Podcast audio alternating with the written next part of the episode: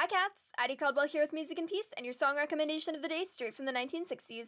Happy four twenty cats, and I hope you're having a very groovy day today, and as you may know, today is four twenty in the fourth month of twenty twenty, so it makes it an even more exceptionally cool and groovy four twenty.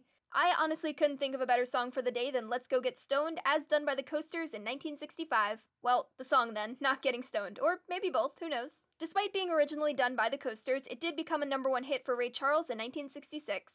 The Coasters were an American group that came about in the mid-fifties and made their mark on the doo-wop style of music in the sixties. Ray Charles, on the other hand, was an American musician as well, also getting his start in the nineteen fifties and cementing his legacy in the nineteen sixties. Both renditions of the song have a very recommendation-worthy groove, so I'll leave it up to you. The Ray Charles version is definitely the better-known version, though, if that kind of sways you either way. Now, aside from the background on the musicians, it's a pretty straightforward song. I actually don't think there's much for me to explain about it. I mean, it's called Let's Go Get Stoned, and that phrase is repeated throughout the number, and that's, uh, that's pretty much it. So, whether you're spending four twenty with Little Miss Mary Jane or just with some great music, this one is definitely one to add to the playlist and one to come chat with me here about on y k y z dot com.